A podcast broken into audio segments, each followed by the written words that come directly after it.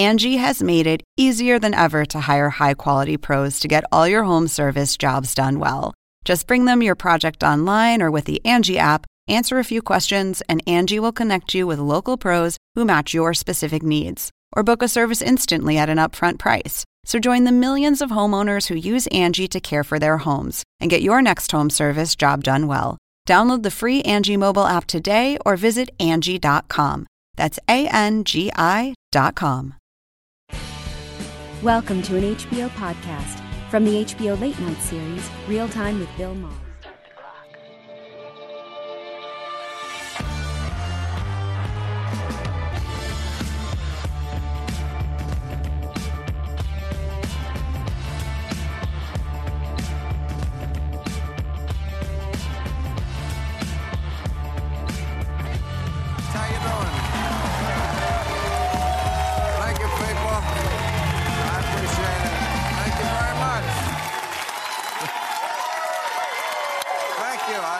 That.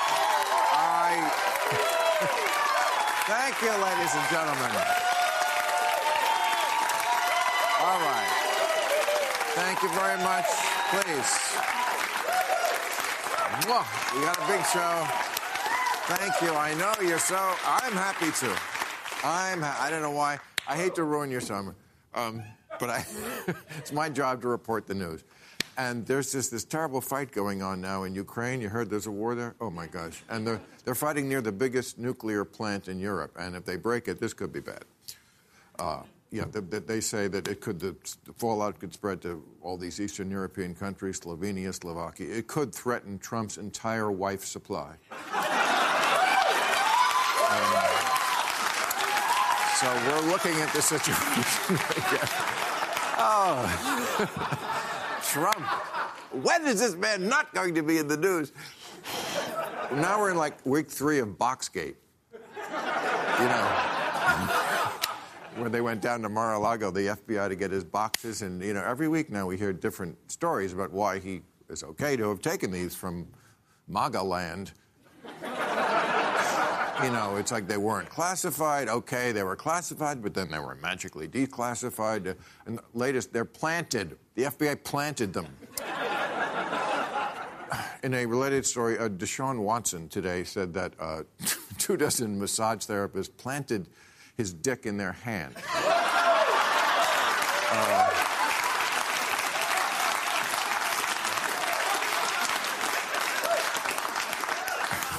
Rudy Giuliani, he said it's okay that Trump stole this stuff because you know they're they're in a place that's just as safe as the place they originally were, and everybody knows that's the rule. You're allowed to take shit if it's in a safe place.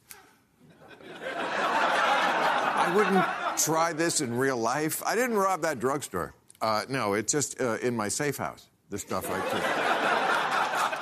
And. oh, and and now it's, it's funny, the Republicans, very against the FBI now. They were always the law and order people, right? Now it's like defund the FBI, get rid of the FBI. The FBI. Am I the only one remembering this? They're the squares. They iron their underwear. That's who the FBI is. They're dull. They're from the 1950s.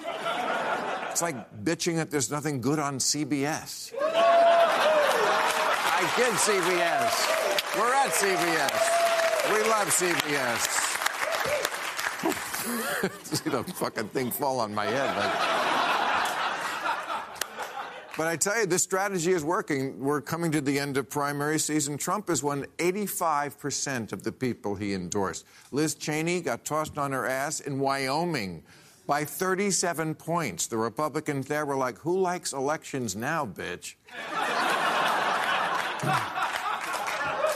But the truth is, most residents of Wyoming just relate more to Trump because most residents of Wyoming are cows.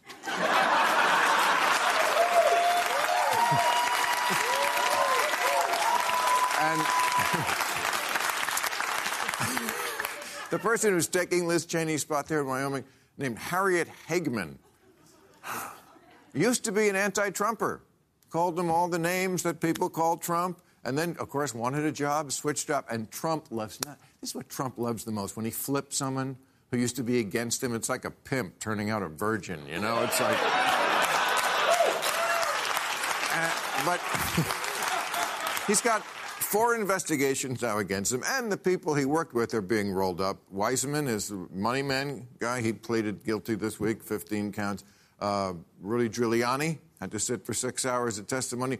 Lindsey Graham, a federal judge said he must testify there in Georgia about tr- trying to fuck with the election there.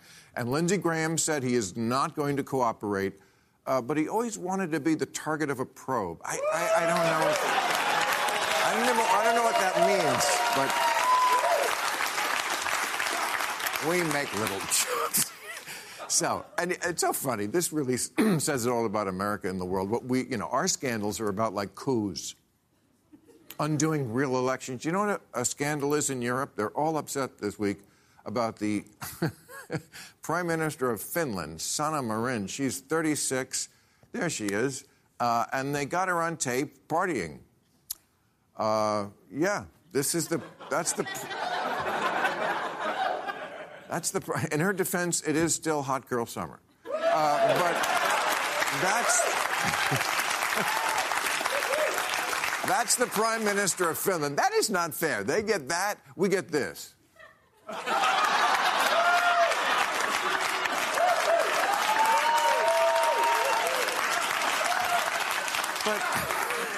people are people are saying like Margaret Thatcher wouldn't do that.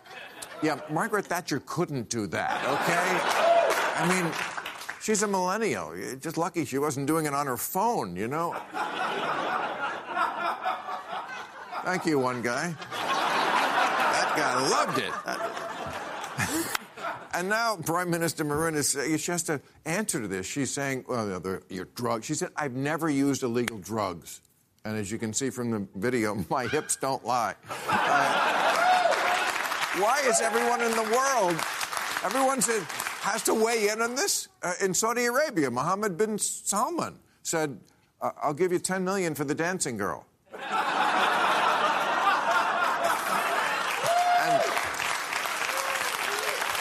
and they, they asked Biden about it. He said, I have no comment. He said, I've always had a good relationship with the Prime Minister of Finland, and her hair smells terrific.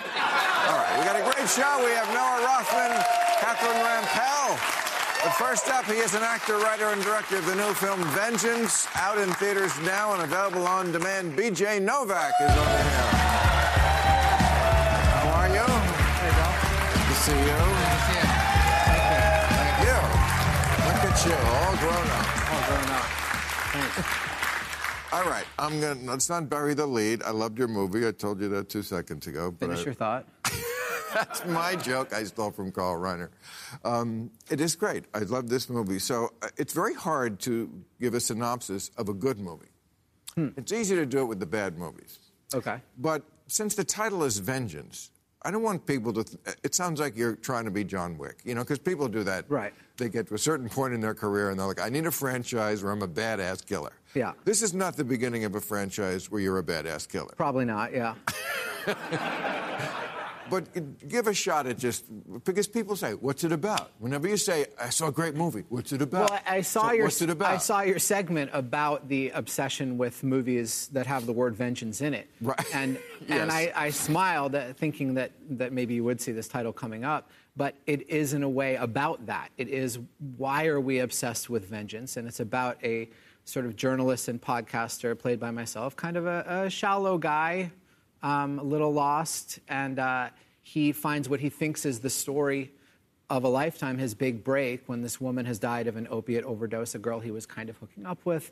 The family thought they were more serious. It's kind of an awkward comic beginning in a way, and he goes to this small town in Texas where the family thinks A, they were very close, and B, she was murdered and need to avenge her death. My character wants to not be involved in a vengeance plot, but does want to talk about why do these people in this red state feel they need vengeance about something that doesn't need vengeance for, and it becomes sort of a his social thriller story becomes more of a, a personal, surprising journey, and it's funny. and it's a comedy. Yeah,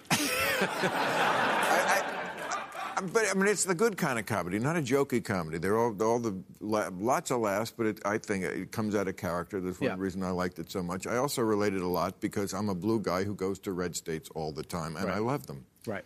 What, and this is, I th- think, what, what I got from it, something that your character goes through too. How could these people, who I really don't agree with politically, Right. I love them so much. I see that in the right. I mean, your character. Are you speaking for yourself or my character? both? Well, sure. I mean, I think what's great about exploring something through comedy or through drama, which in my opinion are basically the same thing with different writing. Um, that sounds like completely different things. Let me start again. Um, great comedy comes from playing the drama and finding the funny situations. So I do think that when you play anything with that, you need to feel for the characters and you need to every actor needs to love their character a director needs to love the characters and so finding the love for the, the point of view of every single person in this movie i think was an important journey for me But and I'm I talking about the your character too character loving the redneck characters. oh sure well that comes slowly you know But, it does come. sure I mean, you're not there that long in Texas. You go down there, it's not that long before you're eating at the Wa- Whataburger or whatever that. Absolutely. Well, Right. I, I do think in my own experience, you know, when even when I went down to research the movie, the uh, the warmth I was shown right away when I expected, are they going to see this blue state Hollywood guy who is probably super liberal and there to make fun of them? I, I should be careful here. Uh, I was treated with so much warmth and benefit of the doubt in person. The same people that could have talking about you, not your character. it's hard to differentiate, Bill, in this movie, um, especially at the beginning. But uh, when I went But there, to- both, I would admit. absolutely, Right, and it's yes, the same journey of the character. Yeah. That once you sit down with people in an actual room, it's 180 degrees different from who you think you are online. So, uh, one thing I like about the movie is there is a character arc. You know, I mean, the, the, we make so few adult movies these days. It's different than ones where characters have rays shooting out their fingers. Right. That's not how you resolve the plot with. Right. Um, so, uh, what would you say to America now? How this prescription you have for the cognitive dissonance of I don't agree with you politically, but I like you personally. Right. That your character goes through. How? What would you advise the whole country? How can we do that on a national level, en masse? I think, in my opinion, it's about emotion more than uh, argument. And I think it's about stopping uh, ourselves from picking at the scab of everything that we disagree on, which is uh, Twitter is a, is a sort of drug for that. And when we're separate behind screens, we, we pick the scab, we bite the canker sore of the things we disagree on. Ugh. And it, I mean, yeah. And I think that if we, um, if we just tr- all try to do that less and focus on things like comedy or sports or art or whatever, or sitting down over dinner, I think that that is a start. Would you ever?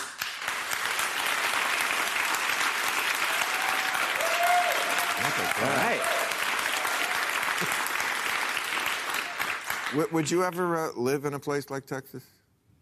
I mean, 49% of Texas is blue, right? I mean, these places are very diverse. Right. Um, so sure, yeah, I like Texas. You love these places. I do. And by the way, one funny part in the movie is you go to a rodeo with this family that you're living with. yeah.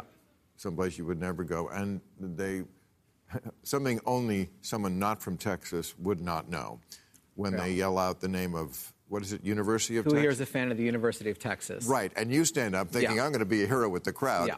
not realizing that University of Texas is the one in Austin. Right. And Austin is not Texas to Texans. Right. And it is a very blue place. Yeah. And so when people talk about, I, when I saw that, I thought, you know, when people talk about how we're going to have a second civil war, we can't because we're amongst each other. Yeah. There's no. The only way out is through. Yeah. Meaning, Meaning Oh, we need right. to. Talk, yeah. There's no separating. We're stuck. we're stuck. We're stuck at the dinner table. You know. so when are you moving there? No. To-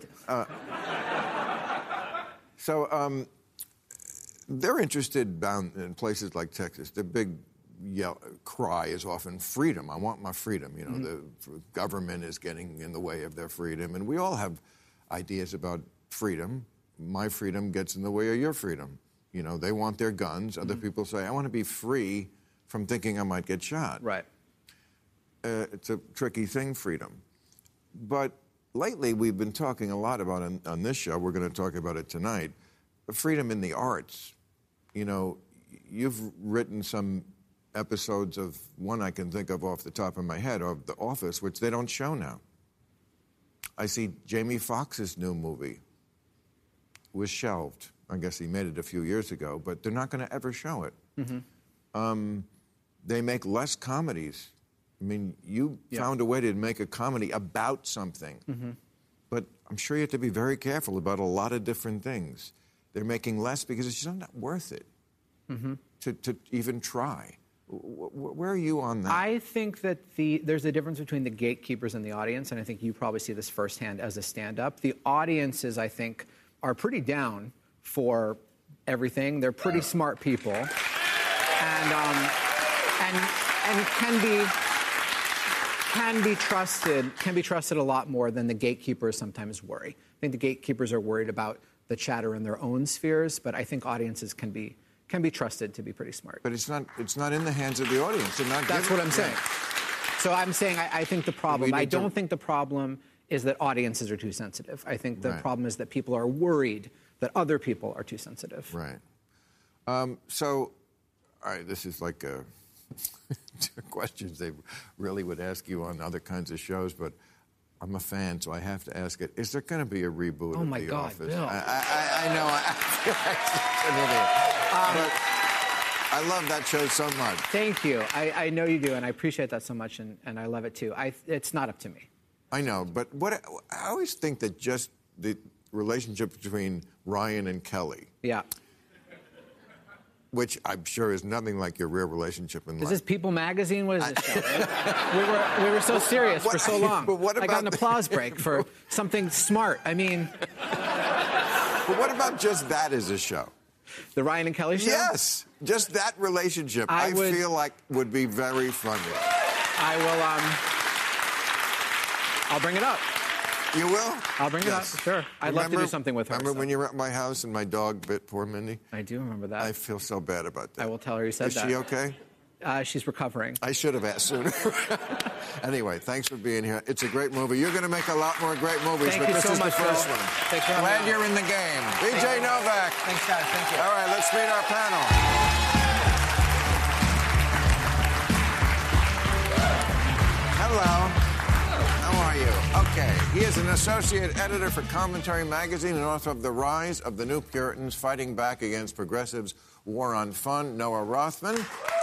And she is an op ed columnist at The Washington Post and a CNN political and economic commentator, Catherine Rampell. Wow. Actual smart people on the panel. So let's go right to your book because it fits in with what we were just saying. Because your book is about how somehow the left, you are saying, and I've certainly heard it before, I may have said it myself before, they're the ones who seem to have the stick up their ass now. How did that happen? That's really the question that I begin with, this mystery, because finding co- corrupting influences in innocent cultural fare was a right wing thing for most of our adult lives. All of a sudden, we're treated to moral crusades from the left, and you, you're probably familiar with a lot of the arguments. You mean like the gay. Teletubbies? Exactly. That, remember that? Remember when, who was it, Jerry Falwell? Falwell. The purple Teletubby was gay. Yeah, that could Right. that'll Yeah. corrupt you, corrupt your children, degrade Right. society, and the left. We're hearing some more echoes of that Yeah, that- today with right. Disney. I mean, those clear. people are still out there. They are. The right, Right, are cultural right. revanchists. All of a sudden, the left, which emphasized self gratification, self, even hedonism, is somehow now decided that they have to emphasize their own moral code, a competing moral code, and re-moralize society. You're familiar with all these anecdotes, and rather than survey the landscape, landscape of crazy and say this is all crazy, this applies a moral framework to it to try to tease out the puritanical strains that produced progressivism in mainline Protestant New England and has produced progressivism today that hates idleness. That which isn't contributing to the progressive project, even in innocent cultural stuff, is detracting from that project. Okay, so you're saying if we're not helping, we're hurting? That's their. That's generally the outlook. There, there's, there's virtues to this. A lot of this is virtuous conduct. If you're a conservative, for example, watching progressives rediscover the idea that when you're in a room with men and women who are single and it's bathed in alcohol, socially destabilizing things can happen. This is a value that conservatives have understood since time immemorial. That was not a progressive leftist, left wing value during the sexual revolution during the 90s, even the early And 2000s. it is now? It is today, increasingly. I don't know. We, we just had a vice president who could Right. be alone in a Right. room with a woman without his That- wife named Mother. That's there. what that's what I thought. Right. I, I don't know. I, I, I take your point. I don't want to be scolded by left or right, but I'm still much more worried about you know original recipe Puritans than than left wing Puritans, particularly. Well, I'm not. Particularly the ones who have I- power. actually- I mean. I, Actually, that's, I'm not because those people never affected my life. I didn't care about the gay Teletubby when Jerry Falwell attacked it. I'm not into the I'm sorry. Teletubbies. Who, who controls the Supreme Court right now? I want to see the Jamie Foxx movie. That And you should. Yeah. affects my life. Jamie Foxx is great. It's about time he got a director's job to make his own movie. He finally did. It's with Robert Downey. He's great too. I'm sure this movie is fucking awesome. but Uh, it's funny, and because a small group of people. It's, it's, it's your opinion. You think I heard someone on TMZ say, "Well, I, I, the movie looks bad." It doesn't. It looks fucking great. yeah, but there. And I, I agree. and why should your opinion control what I see? I, I, I agree, but my concern is that this is much more widespread. You know, who, who's who's taking the books out of the libraries right now? Who's taking out Tommy's Two Mommies and Well- the Diary of Anne Frank? Now, I don't taking go to out the Kill a library. Mockingbird? Who's taking out the K? It- I mean, this is a this is a bipartisan phenomenon now, where I- it wasn't agree with that. And to, to BJ's point, which is very relevant, is there's an element of condescension here. Who has power in the, hei- the commanding heights of culture? It's not the right. It is the left, Who- who and it's ha- they who have a condescending view of their audience. Who has majority audiences. of the Supreme Court who, who can But actually the Supreme exert Court this power? doesn't make movies. Okay, but the, the, the Supreme, I mean, you know, Or- Orwell had it a little wrong. It's not the government that's Big Brother, it's social media.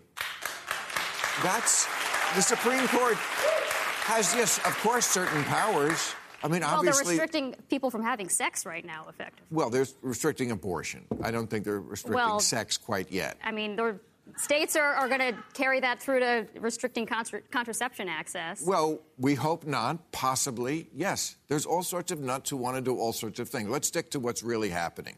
We have taken away abortion rights. That's right. Okay. But again, doesn't affect my life. I ain't getting anybody pregnant. Well, I don't want to de-emphasize that. I mean, that does affect millions of people's Yes. lives. yes, is- it does, it and is- it's wrong. But we're talking about a specific thing. Why can't we just? why do we always have to go to the what about them? Yes, we admitted in the first minute here, there are still the Teletubby people out there. But this is a whole separate thing that's real and going on. There was an Axios poll this week, self-silencing is what they're calling it now. That most Americans are self silencing. Here's one example uh, 44% of Democrats publicly say that CEOs uh, should get involved with making stands in, with their company about social issues. Only 11% privately. I don't know how they got that because it's private, but that's what they printed. Uh, okay, this kind of gap is not good for a country where people, there's this quiet resentment brewing. And you're right, there's probably more important things going on on the right that are actually scarier, but emotionally, these kind of things affect us. It's obnoxious to be told what you can see and think.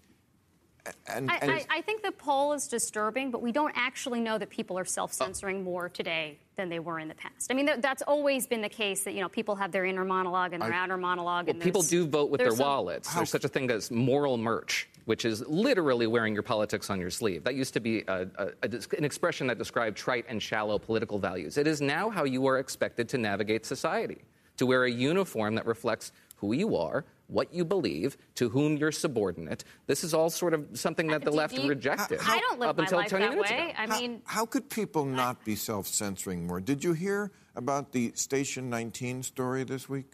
Okay, if you don't know what this is, I did not. It's a, a Shonda Rhimes show. It's about a firehouse. Okay, so it's one of the characters is racist, and they had the character in an outline using a racist term for Latinos. I'm not going to step in it and quote it. and it's a word I don't think people should use, but it's a racist character. How else do you depict character? I mean, All in the Family. Archie Bunker was a, people Yeah, were why- sophisticated then. They understood that. Why are we whitewashing the racists? That's that's a, an excellent question. Like, how do you how would you do World War II movies going forward? Are the Nazis going to be nice to the Jews now? You I- know, I- it's like you have to portray the ugliness. But wait a second. So they closed the whole show down because of a single word talk, spoken by a character, not one of the writing staff, a character. They and here's this: we will not be meeting creatively. This is their statement. Nor should we email. We will not proceed with business as usual until the recent harm and systemic issues have been addressed and healing has begun and closed the building. What, like it was a reactor leak. I, like they found legionnaires in the building. They had to close the whole. How can a country survive with people on the level of this kind of fragility? Of course, people are more aware of what they're saying and afraid to talk. But I can't, I would put money down that none of them actually believes their colleagues in the writer's room are ticking time bombs of violent bigotry. They're afraid that you might be, sap that you are, and you can't be permitted to ex- be exposed to that cultural stimuli or it would trigger you. It's a, it's a condescension, in part, also a fragility, but a condescension about everybody else who might be exposed to this art and what they might think and do. I, I think some of it's some virtue signaling too, right? People want to show that they are It's- offended to get, you know, kudos with their with their peers. They want to show that they are offended on behalf of the people who should be offended. but there's currency there, and that's part of the problem. yes, I agree. But it's like the only permissible reaction now is overreaction. That's the only way you're safe. Here's another story I wrote about. There was a progressive summer camp outside of San Francisco called Hidden Villa. Okay. So they closed down because of what they said was structural racism. I had not heard that exact term. You know what it is? A tile this camp was built in 1913 by somebody who was Buddhist and has a swastika in the tile, which was a symbol throughout history, way before the Nazis used it. Obviously, there are reasons now why we wouldn't suggest using it. But it was there from 1913, before the Nazis. Okay, somebody saw it. They had a shit fit. The people at the camp went, oh, of course, we'll take the tile away. Not good enough. They closed, every progressive camp counselor quit, and now this camp that was doing a lot of good for a lot of kids is closed. It's, it's insanity. Or it's how you communicate your zeal for the cause. I read Yeah. about that That's in what the I Rise of mean. the New Puritans. But you are. You're, you're, prom- you're promote, promoting yourself as being most committed by cutting off not only your enjoyment, but other people's enjoyment. You're contorting yourself most zealously for the cause. And it gets you a lot of points, as Catherine said. It does help you in a social dynamic, but it certainly does deprive us of something enjoyable. In Does, this case, does anybody ever ask these people, who are you actually helping? Because I don't. So, what, what, what is your uh, answer to fix this problem that you write about in your book? Well, my very simple recommendation is for all of us to have the courage to laugh at that which is objectively hilarious. Thank you. Some of these, some of these anecdotes are just funny, and you're doing God's work here by actually laughing at them. The second is real commercial Doing pressure. God's work, I get it. That was unintentional, but it, I'll take it. Um, and the second is commercial pressures. Uh, among one of the anecdotes that I bring to bear in the book is the story of Banned in Boston. Banned in Boston, late 19th century, was this advertisement against impure literature, and it was very effective, but it eventually destroyed itself by becoming an advertisement for really titillating literary experiences you had to have for yourself. So publishers tried to get their books banned in Boston to get sales increase in the rest of the, of the country. You won't get this movie released in a major, you know, uh, distribution company won't take it. You release it independently, it gets attacked, and all of a sudden it gets much more play. Conservative books banned on Amazon, banned on Facebook, what have you, by really overzealous 20-something censors, have wild commercial experience, uh, success that a PR campaign wouldn't justify. It's, it advertises this sort of thing and breaks down the, the strictures Yeah, I mean, it. there are plenty of people who have gotten canceled who probably make more money post cancellation Sure. than pre cancellation for Yeah. exactly this, this phenomenon. So Like please who? cancel my book. Like who? There are a lot of people I can think of who I will not mention on. Why? Why There are you, people you who have- they're making money? who have speaking careers who are going around the. I mean, going back to like again, this this predates the exactly 2022, but like a Milo, Milo Yiannopoulos, you know, right? Like his career was built on people protesting him, saying that they didn't want him to speak, and college students, you know, interrupting speeches. How does he drum up more business by by getting attention? That worked for a things? time. He was last yeah. seen, I think, trying and to then he did this show, Greene.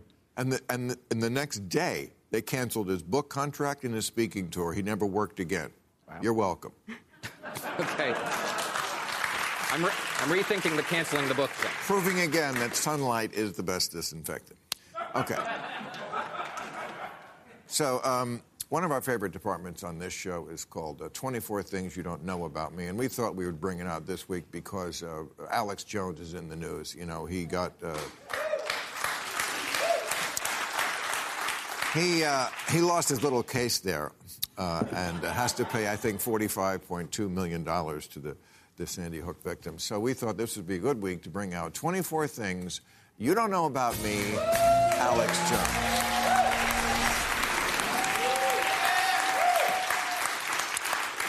Like, I oppose abortion because I like to see suckers born every minute.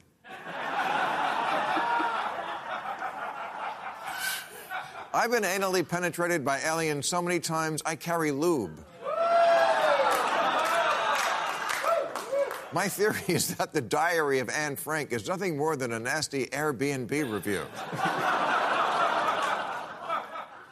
My go to snack is onions and a handful of unmarked medication.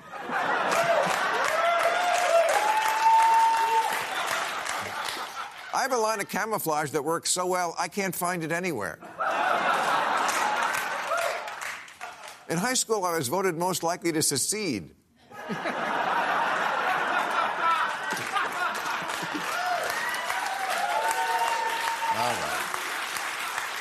I believe the moon landing was real, but Knots landing was fake.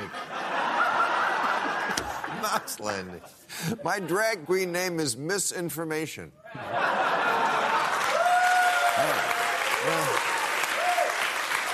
All right. So uh, I mentioned in the monologue the uh, primary season is winding down. This is where we pick the. For you kids out there don't follow politics too closely, it's a lot like sports. You got to win in your conference before you go on to the big game, right? Okay, so this is primary season where we pick the people from each party who then meet in November when we have our big primary uh, midterm election. So uh, I mentioned this too 85% of the people Trump endorsed won. 151 out of 178. Say what you want about Mr. Evil, but boy, what a politician. I mean, that's impressive. In an evil way, but still impressive. And listen to this. So, and there's 10 members of Congress who voted to impeach him, and he vowed to knock them off. It's so Tarantino movie. He's going to get all 10. He got eight out of the 10. Four, four quit because they knew they'd lose, and four lost. The two who won, the two who withstood this, all, they were both in something called an open primary, and that's what I want to ask you two about. An open primary. The way we do it now is the Republicans run only with Republicans voting, so the biggest nuts come out and vote for the biggest nut. And the Democrats have their version of that. They're not as nutty, but it's, you know, you just wind up with people who are the most fringe of each side. Open primaries, which we don't have much, but we have in these two places, anybody from any party can get in, and then you appeal, have to appeal to more moderate voters. Is this not a fix for much of what ails us? I think it's very helpful. It's not going to fix everything. No, It's nothing not does. right. It's not going to fix everything. The people who show up to the primaries, you know, they're usually more of the the more extreme voters. Like if you have enough crazy people running in the primary, you can still get four people who make it through the jung- what's called the jungle primary and, and get to the general. But yes, I Okay, think that's got to change. The jungle. We, why is it called that? That's not a name that's going to attract people. This is Democrats, so I genius. don't know how it got that moniker. I don't know either. Uh, I'm very skeptical that this is going to be the panacea that a lot of its advocates think it is. Um, for example, Washington State has uh, this uh, primary system, and Jaime Herrera Beutler, uh, Beutler, who was one of these uh, impeachment votes, she lost. Uh, the top two vote getters are usually the incumbent and the challenger, Democrat and Republican, and it complexifies a process that doesn't need to be more complicated than it. Anything that's not most votes wins is more complicated than that. And the idea that it'll somehow rid us of the passions of the populace just isn't borne out by this primary cycle. Well, there are problems in that, say there's a, a open primary with three Democrats and two Republicans. If the three Democrats split the vote and all together got 59%, none of them would make it to the final two because none of them got more than 20%, whereas the two Republicans got together 41%, so they each got 20.5. And that can happen in a Democrat district. It can, but couldn't you make a law about that and say, but you, you can't have Yeah, I somebody mean, the- who's totally misrepresenting the will of the people? There's got to be a better way to to do it than the way we're doing it. The way we're doing it is not working. I think the other the other interesting thing that is the case, like in, in Alaska, is that in addition to the jungle primary, they're also doing ranked choice voting for the general, which basically means like whoever if, if nobody gets a majority of the vote, then the person with the fewest votes, whoever um, whoever voted for them, whatever they said their second choice was, those votes get those votes get reallocated and things like that. And I think that's also really valuable. A lot of states are doing that now. At least we're experimenting. Yeah. Uh, since 1968, the parties have been sacrificing more of their influence over this process and giving it small d democratic reforms that make the, the voters much more have much more control over the process, and it's gotten much crazier as a result. Um, broadening that process, maybe open primaries are part of it, but I also think the parties need to exert a lot more influence than they have been in weeding out bad candidates that maybe appeal to the populace but are otherwise unacceptable to a party that has one goal, and that's to get people elected. Well, that's not even the goal of the Republican Party. they don't. They, they don't need to anymore. In the battleground states, and again, we, we're almost at the end of the season. There's a few more states to vote, but we pretty much can say what's happening in the battleground states. Okay, the ones that are important. People who don't believe Biden won the election, who deny that he won the election. Let's call them election deniers. Sure. They won two thirds of the time. Yeah. Problem? Yes, absolutely. absolutely. Yeah. I mean, in, I, I think actually the Liz Cheney example is a really instructive one, right? Because she is a dyed in the wool conservative. She is far right on social issues, on economic issues, on foreign policy. The only issue on which she disagrees with other Republicans is in an election, does the person who gets the most votes win? That's the only issue in which in which she disagrees with the rest of the Republican Party. And the rest of the party is more concerned about, you know, basically protecting Trump's criminal enterprise than, than protecting, again, small d democracy. But- but what is and, the and that's why you see these other candidates winning in these other races. It's not because they're conservatives. It's not because they're running on conservative platforms. There are no platforms. They're running on Trump. So, what is the is the support for Trump. unspoken conceit of the 2020 election fraud idea? Is that Republicans don't like to lose elections, so they've erected this narrative that they didn't actually lose the election. Um, we could see a weakening of this a little bit, just hold that Donald Trump and the populist uh, aspect of the Republican Party has over the, the primary voters if we Republicans leave a lot of races on the table in 2022. There are a bunch, as you said, 85%. A lot of those candidates are really unpalatable to a general electorate. Arizona, Georgia, Ohio. Ohio is competitive. Ohio shouldn't be competitive. Um, if Ohio was always competitive. It was known as the bellwether of Trump states. won it by eight eight points. Okay, last but it, you said was never. It was No, always not never competitive. It was, It was- always the state. Yeah, where- it's whenever always way. Ohio I mean, went, when so I was a went kid, the it was Missouri. That's Right. way, way Well, outside the realm of, Right. of any well, compa- Missouri is gone, but not Ohio. Yeah, but so if Give me leave- Missouri. If Republicans leave a lot of races on the table that could have won, the the electability argument gets another another look. Okay, but do we really think that these people really think that Trump won the election? I don't. I think th- a lot of them do. I don't. I think what they think is, I can't let these crazy people take over the country. Men can't get pregnant. You can't take over the country. That's what they think. That's what they think. There's so much of this insanity that we were talking about a little while ago going on that they're like, yeah, I know Trump didn't win, but I can't let you take over the country. That's really what's going on in their head. And if I have to steal it, it's a little bit of, uh, if I have to burn the village to save it. Right. You know? That didn't work for the village. It didn't work for the village or Vietnam or us. But that's kind of where they're headed. so fear. Uh, yes, I have to destroy democracy to save it, to save America. I think some people are thinking cynically that way. I think there are true believers There's out some. there who, who actually yeah, think I think most of them live at Mar-a-Lago. perhaps. So, okay. A little bit of news this week. Uh, the president signed bills the, the other day extending statute uh, of limitations for investigating the fraud from the COVID money. Now, back in April, we did a piece here, a very long piece because it needed it, I thought, about how much money was stolen. COVID money. Because we did write checks for, I think, $5.7 trillion when the forever flu hit. Okay, so we can argue about whether that was an appropriate amount. I think it might have been a little high. But what really pisses me off is that so much of it was stolen, and that's what I was talking about in April. Some of these numbers might have been might be a little out of date since then, but unemployment insurance uh, for people, 872 billion went out the door. They estimate maybe up to half was stolen. The PPP, again, very unfortunate phraseology in that party. that was the Paycheck Protection Program. Okay. This was small businesses trying to cover their employees who were now out of work. Um, only a quarter paid wages that would have otherwise been lost. And this is the question I asked back in April, and I'm going to ask it again. It doesn't really make me a conservative, does it, that I don't want to be absolutely robbed blind? Is there some number at which I go, you know what?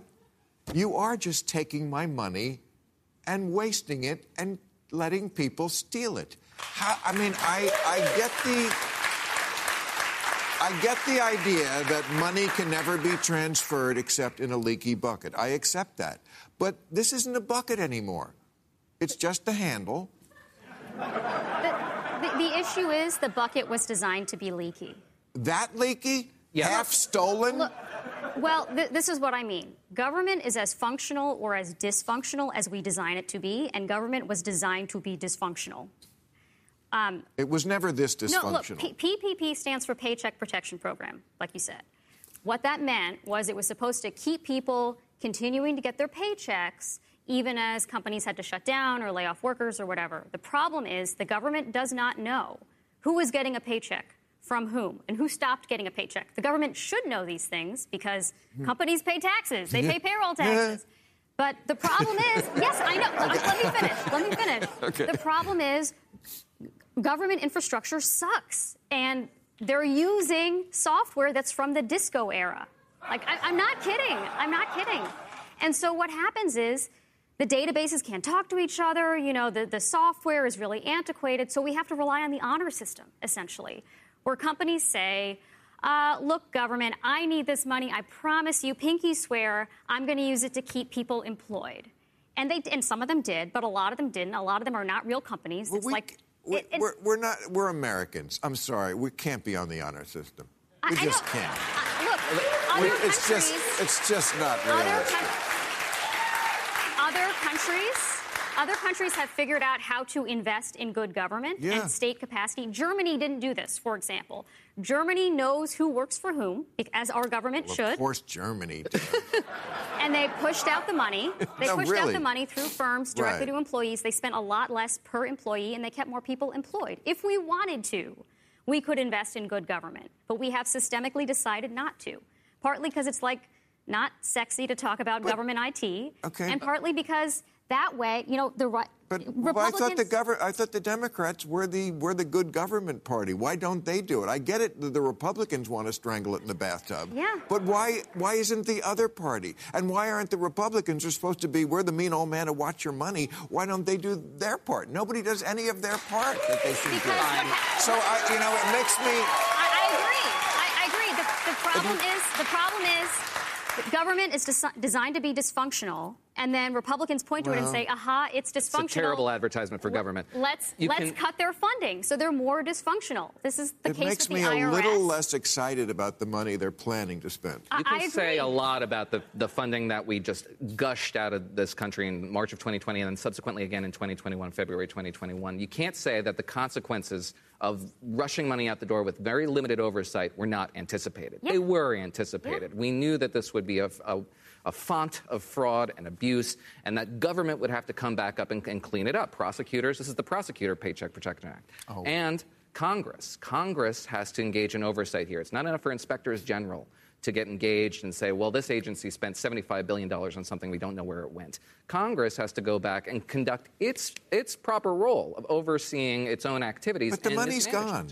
You're not getting the money back. I know. Yeah, you and and my the- concern is when, when there is another crisis or recession, and there will be, the choice will be between, uh, I guess we shouldn't give people the help that they need because look at all the fraud last time, like we clearly didn't know how to get it to the right people, or let's helicopter drop more money and hope that some of it lands in the right place. Because, I mean, that's basically what happened before.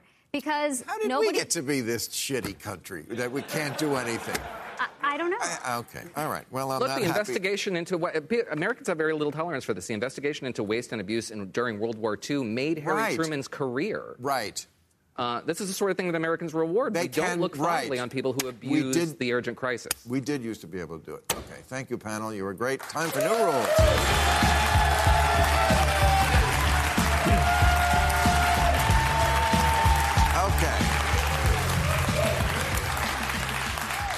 Rule you know your dreams of Hollywood stardom are over when the only job you can book is the stock photo of a guy looking at his dick with a magnifying glass. You can't even console yourself with the line, there are no small parts, only small actors. New rule the people with giant outdoor chessboards have to tell me one thing. Why? How does that make chess better? Now, hurry up and make your move. I want to go inside and trim my tree.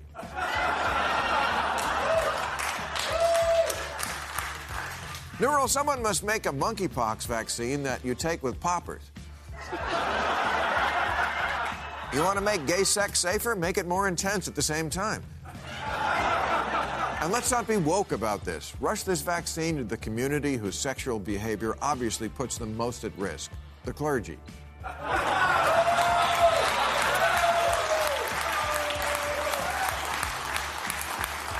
Neural Michael Flynn must explain why he keeps grifting diehard Trump supporters when he could be making more money on cop shows as the surly chief who says, McCoy, you're off the case. I want your badge. if anything, TV stardom will make you more relatable to Trump supporters since you'll also have your own trailer.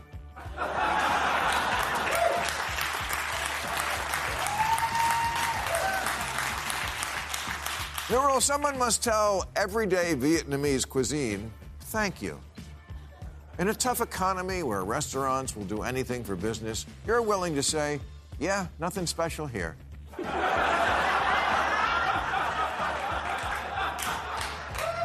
Everyday Vietnamese cuisine, located at the corner of whatever street and Who Gives a Shit Boulevard.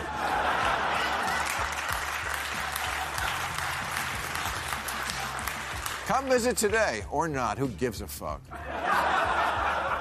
and fin- finally, new rules since America is such an incredibly fucked up place right now. Let's scale back our goal of making it great again and settle for let's just make the mall great again. just start with that and get a W. And I'll tell you why it's actually a bigger win than you might think because online shopping is killing us psychologically and environmentally. Do you ever wonder why shopping through the mail didn't become so big until this century? Of course, the internet and smartphones made it easier, but the Sears catalog was founded in 1887. It was Amazon, just Amazon that never grew. People could have been getting everything in the mail a century and a half ago, and often with a better reason to, because there were, weren't cars that made going to the store so easy. Why didn't they? I don't know, but lately I've been seeing a lot of stories about how isolated and lonely people are. Maybe it has something to do with that. In the golden age of the mall, it was often called America's town hall. as marketplaces have always been the center of society. Yes, ours was a little tacky, but it was better than this.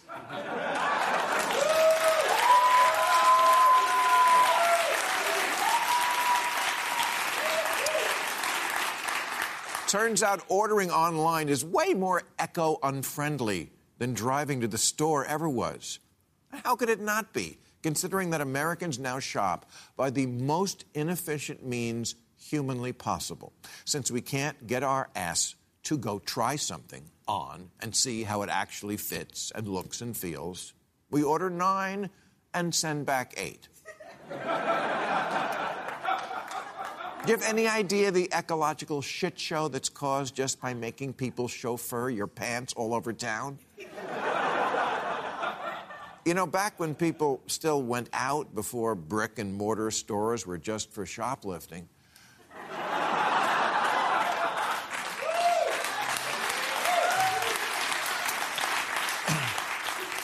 people didn't shop every day. No. They, they made these things called shopping lists. Words that corresponded to items they needed. And then they went to the store or mall and gathered all of these items on the list at one time. As opposed to how we do it now, where robots and humans who are treated like robots pack your little bag of scrunchies in a box the size of a doghouse and deliver it to your home along with three other giant boxes, each containing one item.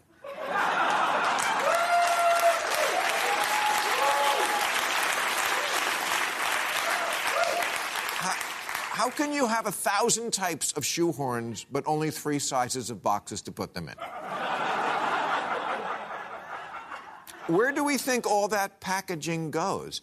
We stuff it in blue bins like it's a portal to plastic heaven, but only 14% of it is actually recycled. The rest goes into landfills, incinerators, and the ocean. In 20, 2009, America's most successful investor, Warren Buffett, went big on railroads. And everyone said, Warren, you must be senile. Come on, we're living in the age of streaming and AI and Google glasses and robot dogs. Railroads? And Warren said, Yeah, but after all of you are done clicking to get your garden weasels and avocado slicers, something has to actually get it to your door. For some reason, people just don't trust a condom made by a 3D printer.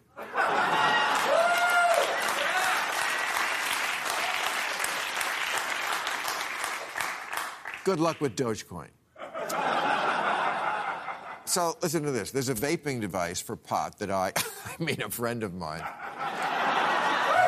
uses, which has a feature that allows you to turn it on from an app on your phone, even though it has a button right on the side that works just as well. Now, I'm not knocking this thing, I like it. I'm just not naming it on TV because, well, if you want the benefit of advertising, I have a podcast and the ad team would be happy to take your call. Anyway, the point is anyone under 30 who sees the app feature thinks it's the eighth wonder of the world because it doesn't work the old timey way by pushing a button. It's so cool because it's on the phone. hey, kids, get a fucking clue. Just because it's on the phone doesn't make it cool. We think we're super technologically advanced when we push a button, but every time you click buy it now, a tree gets its wings. I know we don't want to think about the kids that make it or the truck that brings it or the landfill where it ends up. We just want that t shirt that says mindful.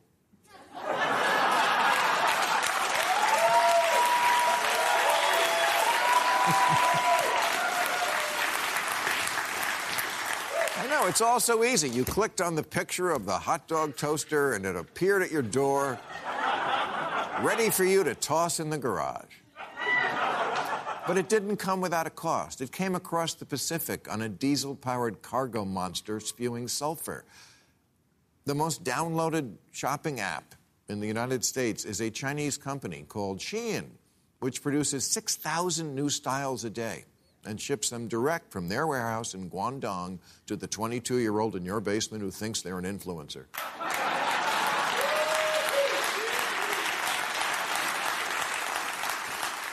Shein is part of a new industry called fast fashion, which specializes in clothing that will absolutely, positively fall apart if you so much as look at it wrong. and that's deliberate.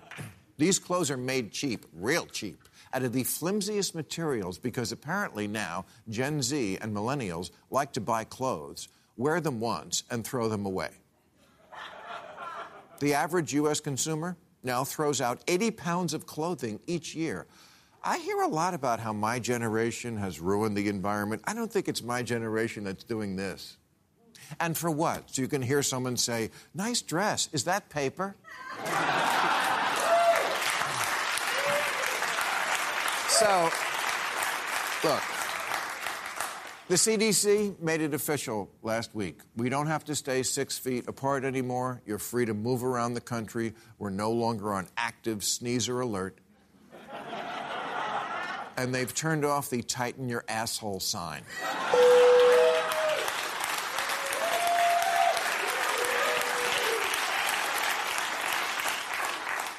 Go out and play. Go to the mall. Our social skills are atrophying while we one click ourselves into oblivion. Amazon's in its prime, but you're wasting yours. All right, that's our show. I'll be at the Kleinhans Music Hall in Buffalo October 9th, the Hulu in New York City November 12th, and at the Foxwoods Casino in Mashantucket, Connecticut November 13th. I want to thank Noah Rothman, Catherine Rampell, and BJ Novak. Now go to YouTube and join us on Overtime. Thank you. Catch all new episodes of Real Time with Bill Maher every Friday night at 10, or watch him anytime on HBO On Demand. For more information, log on to HBO.com.